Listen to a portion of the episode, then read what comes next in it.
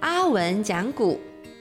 今天阿文老师要介绍的人物是波斯中世纪最伟大的学者图西。一二零一年被称为是波斯中世纪最伟大的学者纳西尔丁图西，诞生在呼罗珊信奉什叶伊斯兰的十二伊玛目派的家庭中。只不过图西从小就没了爸爸，他依照父亲的遗愿四处寻访名师。曾在内布沙尔向知名的老师学习哲学、数学和医术，也曾在神秘的教派苏菲行者门下拜师。因为非常好学，也让图西年纪轻轻就声名远播，成为知名学者。撰写的著作《论完全四边形》对三角学做出重大贡献。此外，写作面向还涵盖哲学和逻辑学。以纳希尔伦理学最为著名，他也是第一个将球面三角当做一个独立学科研究，而不仅只是把它视为天文学的附属品。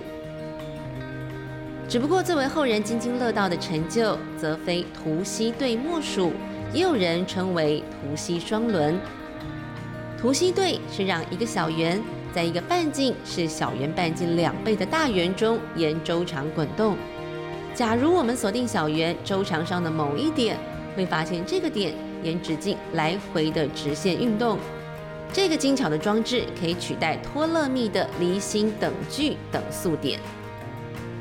而图西对是图西在阿拉摩特堡任职时发明的。公元一二五六年，蒙古人攻陷了阿拉摩特堡。幸运的是，图西不但没有沦为蒙古军的阶下囚。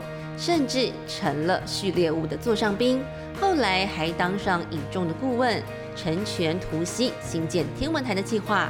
而新的天文台就盖在新都马拉盖的郊区。图西主持下新建而成的天文台，在一二六二年完成。据说有一具四米宽的四分仪，甚至有些仪器还是图西亲自设计。此外，天文台旁还盖了一座藏书丰富的图书馆，据说有四万册各类书籍，也让马拉盖在图西主持下逐渐成为伊尔汗国内的学术中心。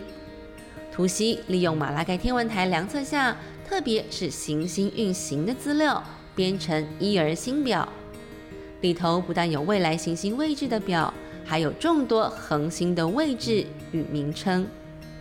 这本书编成时，图西已经七十一岁了。序列五也早在六年前过世，大汗之位由儿子继承。伊尔韩国首都也迁到了塔布里兹，但马拉盖学术中心的地位并没有因为迁都有所动摇。在一二七四年，图西与他的一群学生离开了马拉盖，迁到重建的巴格达。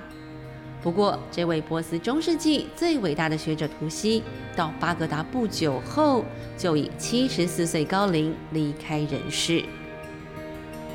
阿文老师还有许多故事，也请大家敬请期待阿文开讲。